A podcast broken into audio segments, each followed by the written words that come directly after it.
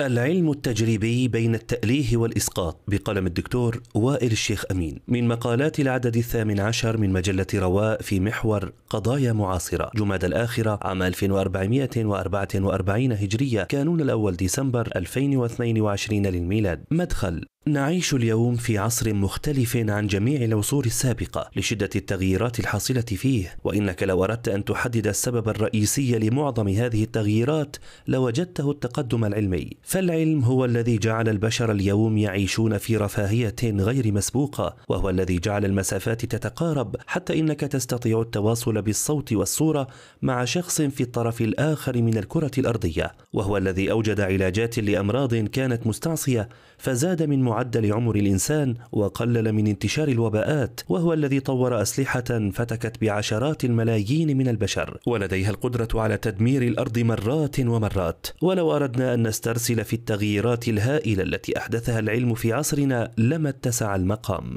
كما أن العلم أحدث تغييرا عظيما في وعي الإنسان وفهمه للوجود من حوله وذلك بتفسيره للعديد من الظواهر الطبيعية كالأمطار والخسوف والكسوف والزلازل والبراكين وبقدرته قدرته على التنبؤ بها للاستفادة منها أو تقليل آثارها المدمرة. هذا الحضور الكبير للعلم جعله جزءا اساسيا من فكر الناس وثقافتهم، فصرت تسمع وتقرأ كثيرا. إذا أراد أحدهم أن يثبت فكرة ما قال أثبتت الدراسات العلمية كذا وكذا، ولو أراد أن ينقض فكرة ربما قال هذه الفكرة ليس عليها أي دليل علمي، وتضخم الأمر أكثر عند البعض فجعل العلم الها، وجعل العلماء أنبياءه، وجعل نظرية نظرياتهم نصوصا مقدسة فصرت تسمع مقولات مثل أنا أؤمن بالعلم فتتردد كثيرا اليوم وصار هؤلاء يقولون أي أمر ليس عليه دليل علمي فهو محض خرافة. على الطرف الآخر راح فريق يصور العلماء عموما أو في تخصصات معينة كالأطباء أو علماء الاجتماع أو الاقتصاد على أنهم عصابة تتلاعب بالحقائق لتزيف وعي الناس. وهذا الفريق لا يثق بما تقره المجامع العلمية فكل ما يقولونه هو محض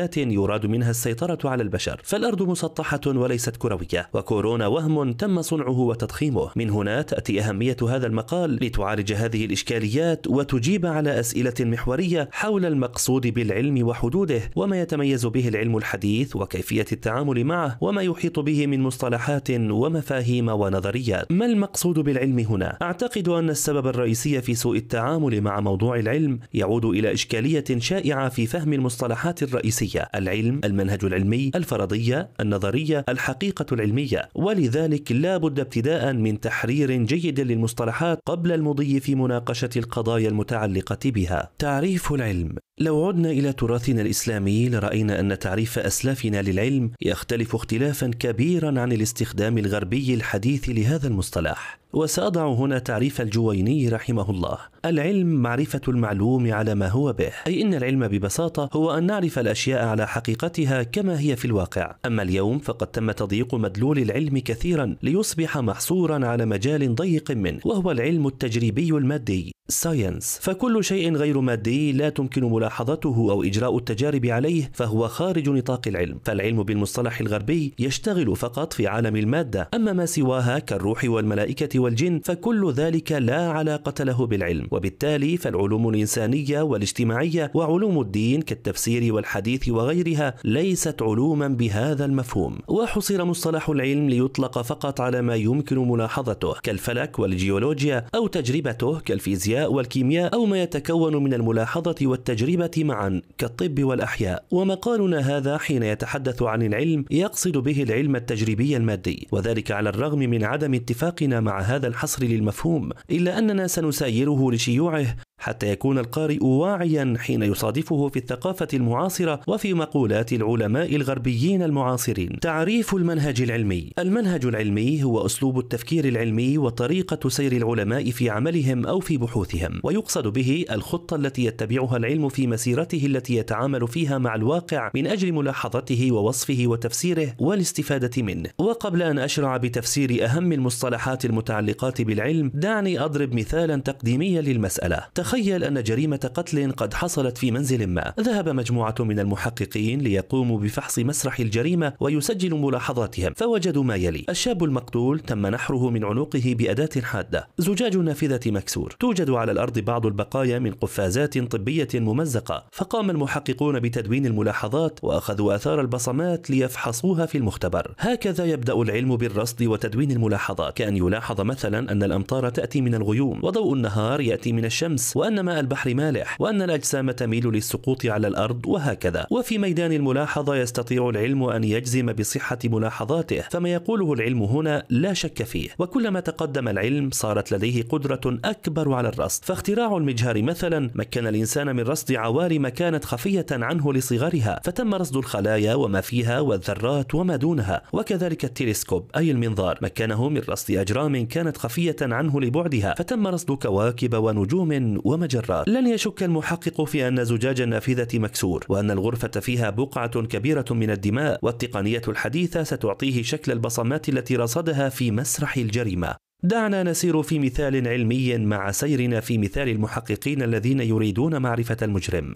المثال العلمي الذي اخترته هو الجاذبية الأرضية، والملاحظة التي يرصدها العلماء هنا هي أننا لو تركنا جسما في الهواء فسوف يتجه إلى الأرض. تعريف الفرضية. دعنا الآن ننتقل لتحرير مصطلح جديد هو الفرضية. ما المقصود بها؟ لو أن أحد المحققين قال: أعتقد أن الذي قام بالجريمة هو جار المقتول، فسأله المحققون: لماذا تقول ذلك؟ فأجاب: هذا ما شعرت به عندما رآنا ونحن داخلون إلى منزل الضحية فسأله المحققون كيف يمكننا أن نتثبت من فرضيتك هذه؟ فقال لا أعلم. فالفرضية العلمية هي مجرد تخمين واحتمال أو فكرة مجردة. فالفرضية العلمية هي مجرد تخمين واحتمال أو فكرة مجردة أو تفسير حدسي لظاهرة ما. وبالتالي فهي تخيل يقوم به البعض لتفسير ظاهرة معينة لكنها لا تتضمن أي دليل على صحتها. كأن يقول أحدهم أعتقد أن سبب الجاذبية الأرضية الأرضية هو وجود مغناطيس من نوع خاص موجود في داخل الأرض. يستطيع هذا المغناطيس أن يجذب جميع المواد إليه لكن كما ترى لا يمكن التثبت من مثل هذه الفرضية. كذلك من الأمثلة الشهيرة اليوم على الفرضية العلمية فرضية الأكوان المتعددة التي تقول إن كوكبنا هذا هو واحد من عدد لا نهائي من الأكوان. وبسبب هذا العدد اللانهائي منها فقد جاء كوننا بالصدفة بهذا الشكل المتقن الذي يسمح بوجود الحياة فيه. وهذه الفرضية ليس عليها أي دليل. بل لا يمكن أن يتصور أي دليل علمي عليها لأنها تصف أمورا قد جرت خارج الكون. ولذلك فإن الفرضيات هي مجرد تخيلات للتفسير أو التحليل ما لم تتحول إلى نظرية وتحولها إلى نظرية يكون بذكر الأدلة التي يمكن التثبت منها. وكلما تبينت صحة هذه الأدلة كانت النظرية أقوى. النظرية العلمية. لنعد لمثال المحققين في مسرح الجريمة. قال أحد المحققين أعتقد أن الدكتور فلان هو القاتل لأن الجريمة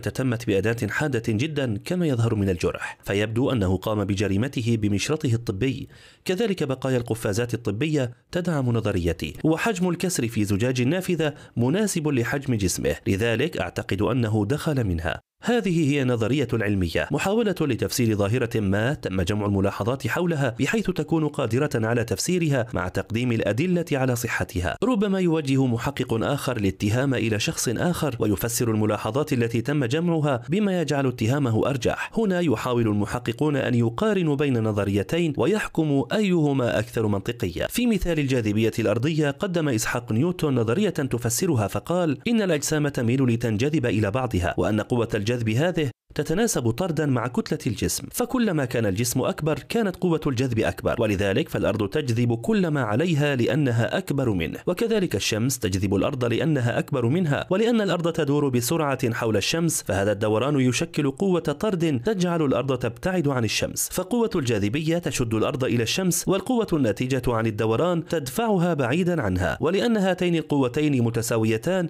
فإن الأرض تدور في مدارها المحدد فلا تلتحم بالشمس ولا ولا تسبح بعيدة عنها. وقدم نيوتن أدلته لتصبح نظريته هي الأقوى في عصره في تفسير الجاذبية الأرضية. بل صارت قوانين نيوتن تمثل عماد الفيزياء الكلاسيكية التي تفسر الحركة والجاذبية طيلة ثلاثة قرون حتى حلت محلها الفيزياء الحديثة مع ظهور النظرية النسبية لأينشتاين. كيف نتعامل مع النظريات العلمية؟ ما سبق يعني أن النظريات العلمية تبقى دائما محل شك ولا يمكن أبدا الجزم بصحتها. فلا يمكن أن نجزم أن الطبيب هو المجرم نتيجة تفسير الملاحظات الموجودة في مسرح الجريمة. وهنا الفارق الكبير المهم بين ما يستطيع العلم أن يجزم بصحته أي الرصد وما لا يستطيع أن يجزم به أي النظرية. فإن المحققين لا يستطيعون أن يجزموا يقينا أن الطبيب هو المجرم إلا بدليل مثل تصويره من كاميرات المراقبة وهو وهو يرتكب الجريمة أي عندما تنتقل المعرفة العلمية من النظرية إلى الرصد وبما أن مجال النظريات العلمية هو تفسير الملاحظات المرصودة فلا يمكن أبدا أن تتحول النظرية المجردة عن الأدلة إلى حقيقة مطلقة. ووصف بعضهم لإحدى النظريات العلمية أنها نظرية صحيحة لا يعني أنها حقيقة ثابتة لا يأتيها الباطل ولا يعتبرها الشك بل المقصود بذلك أن هذه النظرية تقدم أفضل تفسير للملاحظات التي رصدت حتى الآن. ولذلك فإن انتقال انتقاد بعضهم لنظرية علمية ما بقولهم لكنها ما زالت مجرد نظرية ولم تصبح بعد حقيقة. هو جهل بمعنى النظرية العلمية. فالنظرية العلمية لا يمكن أن تتحول إلى حقيقة وتسميتها بالنظرية لا يعني أنها ضعيفة. بل العلماء دائما يتبنون النظرية التي تقدم أفضل التفسيرات لظاهرة ما. كيف يتعامل العلم مع الملاحظات الجديدة؟ العلم يتقدم من خلال إدمان الشك بالنظريات فكما قلنا إن القدرة على الرصد تتزايد يوما بعد يوم أي أن الملاحظات تزيد ولا تتوقف غالبا فكيف يتعامل العلم مع الملاحظات الجديدة؟ لدينا هنا ثلاثة احتمالات الاحتمال الأول أن تؤكد الملاحظات الجديدة صحة النظرية فعندها تقوى النظرية وتزداد ثقة العلماء بها كأن يعثر الأطباء على تسجيل صوتي أرسله الطبيب للضحية قبل يوم ارتكاب الجريمة يهدده فيها بالقتل. الاحتمال الثاني الثاني أن تخالف الملاحظات الجديدة النظرية مخالفة بسيطة. عندها يقوم العلماء بمحاولة تفسير هذه الملاحظات وفق النظرية ذاتها. كأن يتبين أن البصمات التي عثر عليها ليست بصمات الطبيب. عندها يمكن أن يقول المحقق إن الطبيب كان منتبها لإخفاء بصماته ولذلك قام بارتداء القفازات الاحتمال الثالث أن تخالف الملاحظات الجديدة النظرية مخالفة جذرية بحيث تعجز النظرية عن تفسيرها بأي حال. عندها يتم التخلي عن هذه النظرية والبحث عن نظرية بديلة. كأن يثبت أن الطبيب كان ساعة ارتكاب الجريمة يعمل في المستشفى والأدلة تثبت ذلك. عندها يبدأ التفكير بمتهم آخر. وهذا ما حصل مع نظرية نيوتن في تفسيره للجاذبية الأرضية. فبعد أكثر من 200 عام من الاعتقاد بصحة نظريته وعدم العثور على ملاحظات تهدمها تم رصد بعض الملاحظات الفلكية المتعلقة بحركة كوكب عطارد. عجزت نظرية نيوتن عن تفسيرها. فتم التخلي عنها لتحل محلها نظرية النسبية العامة لأينشتاين التي قدمت تفسيرا أقوى لجميع الملاحظات المرصودة. وهكذا نرى أن سير العلم في بحثه عن الحقيقة منهجي مضبوط. وكلما تقدم العلم زاد التفكير في الضوابط المنهجية التي تعين على أن تكون النتائج التي يصل إليها العلم أكثر موثوقية. ضابط مهم في الدراسات العلمية. هذا الضابط هو قابلية التكرار. فعندما تقوم جامعة ما بدراسة علمية وتنشر نتائجها فإن بقية الأوساط العلمية لا تسلم مباشرة بصحة هذه الدراسة ونتائجها بل تقوم بتكرار هذه الدراسة وفق نفس الظروف تماما. ولذلك فالعلماء عندما يقومون بدراسة علمية ما يسجلون أدق تفاصيلها حتى يستطيع غيرهم أن يكررها ويتأكد من نتائجها. ولعلي قد فصلت قليلا في شرح بعض أهم المصطلحات العلمية وفي منهج العلم التجريبي نسبة إلى حجم المقال. ولكن هذا ضروري قبل أن ننتقل إلى بقية المسائل. فالحكم على الشيء فرع عن تصوره ويمكن تلخيص ما سبق في التالي. أن العلم المقصود به في هذا المقال هو العلم التجريبي. أن مراحل المنهجية في البحث العلمي التجريبي كما يأتي. واحد الرصد والملاحظة وجمع البيانات. اثنان وضع التفسيرات. فرضية. ثلاثة تقديم الأدلة على هذه التفسيرات. نظرية. أربعة اختبار الأدلة ثم تحكيمها. قبول النظرية علميا. الفرق بين النظرية والحقيقة. الفرق بين النظرية والحقيقة أن كل واحدة تصف شيئا ما فالحقيقة تصف الأشياء والظواهر الجاذبية مثلا والنظرية تفسرها.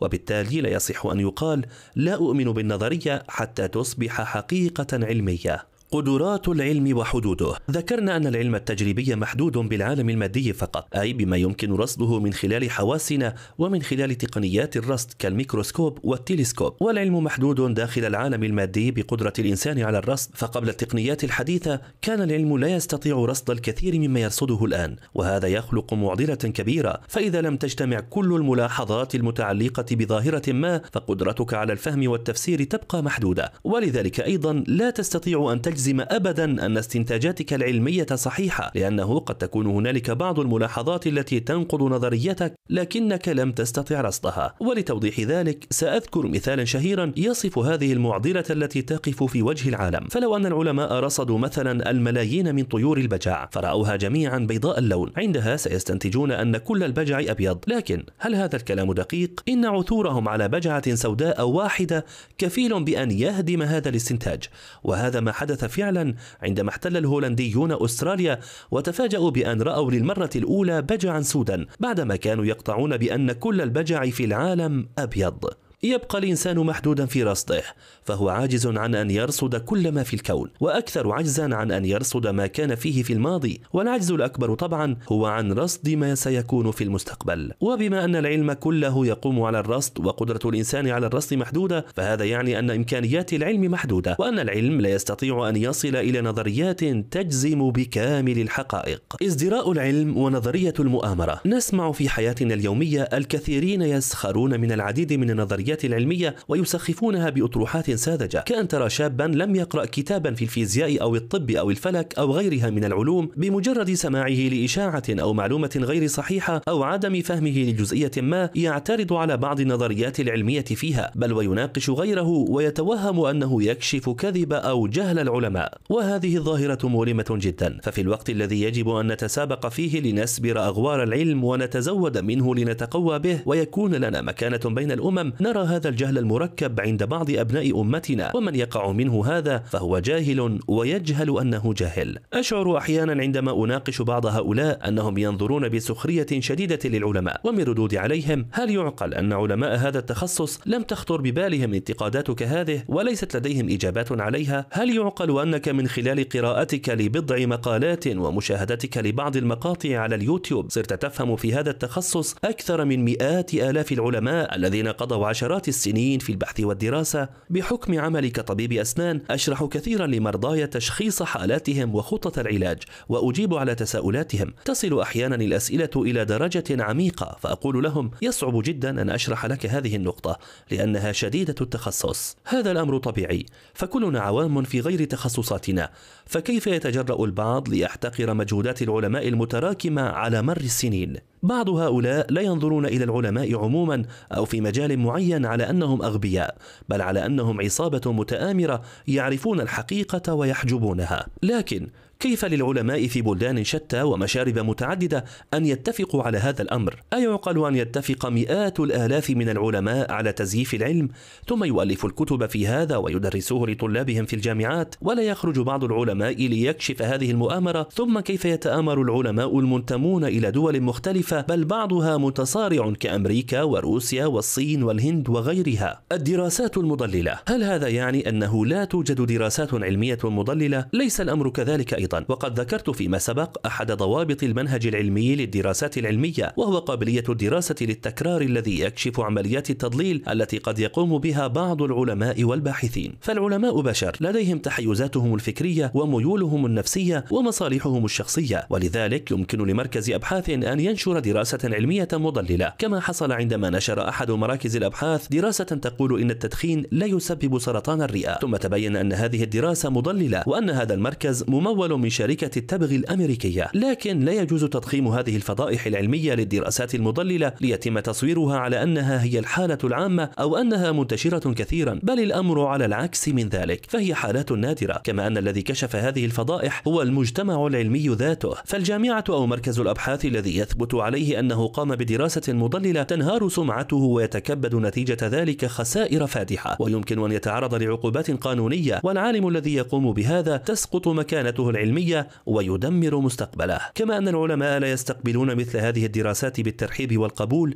دون أن يتحققوا منها ومن موثوقية الجهة التي قامت بها ومن المرات التي كررت فيها هذه الدراسة وأخرجت نفس النتائج. باختصار أقول لمن يزدري العلم اليوم العلم ليس خواطر مراهق قالها في لحظة عاطفية فصدقها أصدقاؤه ولا هو رسائل سياسية ألفها ديكتاتور وفرضها على شعبه. بل العلم يقوم على منهج رصين وبضوابط محكمة ويتعرض لمراجعات مستمرة من العلماء الأقران ويبقي رقبته دائما تحت مقصلة الشك. ولهذا فقط يتحقق هذا التطور الهائل حينا بعد حين. العلموية ومشكلاتها. على الطرف الآخر من الفريق السابق نرى من بالغ في ثقته في العلم ورفعه فوق مكانته جاعلا منه المصدر المعرفي الوحيد وهذا ما يعرف بالعلموية. فالعلموية مذهب فلسفي يقول بأن المعرفة الإنسانية لا سبيل لها إلا العلم التجريبي وأن كل فكرة لا يمكن إثباتها علميا هي خرافة. وهذه المقولة متهافتة كما لا يمكن إثباتها بالعلم التجريبي ولذلك فهي تحكم على نفسها بمنطقها أنها خرافة. وهذا المذهب المذهب تم نقده منذ بداية نشأته على يد فلاسفة كبار يأتي على رأسهم كارل بوبر. ومن مشاكل العلموية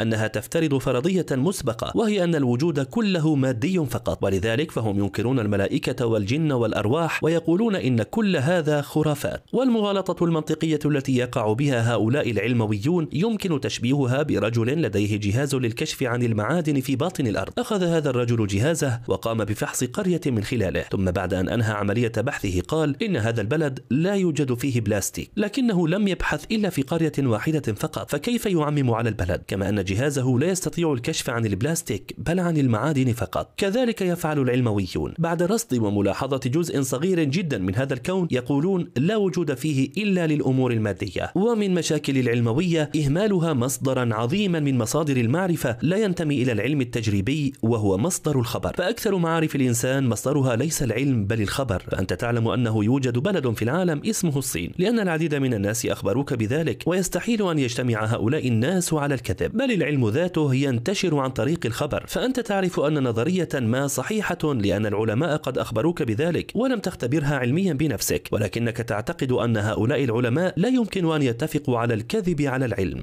وتزداد ثقتنا بالخبر كلما تأكدنا من صدق المخبر. ولذلك فإن الصحابة صدقوا بما جاء به النبي صلى الله عليه وسلم لثقتهم بصدقه في في المقام الأول. كما تزداد الثقة بالخبر عندما يأتي من جمع كبير من الناس يستحيل اجتماعهم على الكذب. ولذلك فنحن نصدق بأن القرآن الذي بين أيدينا هو ذاته الكتاب الذي أنزل على نبينا صلى الله عليه وسلم لأنه قد تناقلته جموع عن جموع يستحيل أن يجتمعوا على الكذب والعلموية تنكر مصدرا معرفيا آخر وهو الفطرة الإنسانية. وإنكار الفطرة يقضي على العلم أصلا. فمن المعارف الفطرية أن لكل حادث سببا وهو ما يعرف بقانون السببية. هذا القانون لا يمكن إثباته علميا بل هو من الفطرة. والتناقض الذي يقع فيه العلمويون هو أن العلم يقوم بالأساس على قانون السببية عندما يحاول تفسير الظواهر والحوادث. أي أننا نستطيع أن نقول بثقة إن العلم نفسه ليس علمويا. ولذلك ذلك فإن العلموي عندما ينكر المعارف الفطرية فإنه يقطع غصن الشجرة الذي يجلس عليه. والكارثة في إنكار الفطرة كمصدر معرفي هو انهيار الأخلاق. فالإنسان يعتقد أن الصدق فضيلة وأن القتل جريمة بدون أي دليل علمي أو عقلي بل يعرف ذلك بفطرته. ولذلك نرى اليوم سيولة أخلاقية مريعة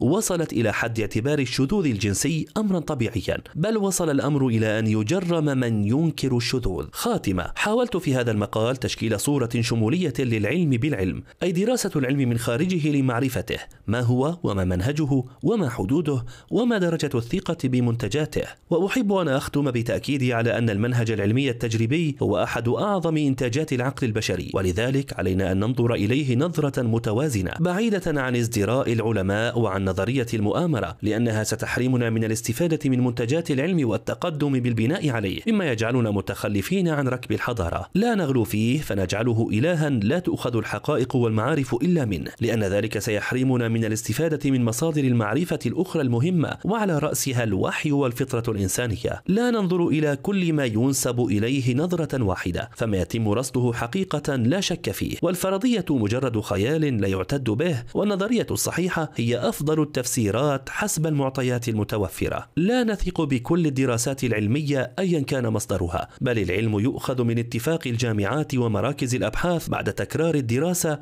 والتأكد من صحتها. مجلة رواء تروي ظما المعرفة.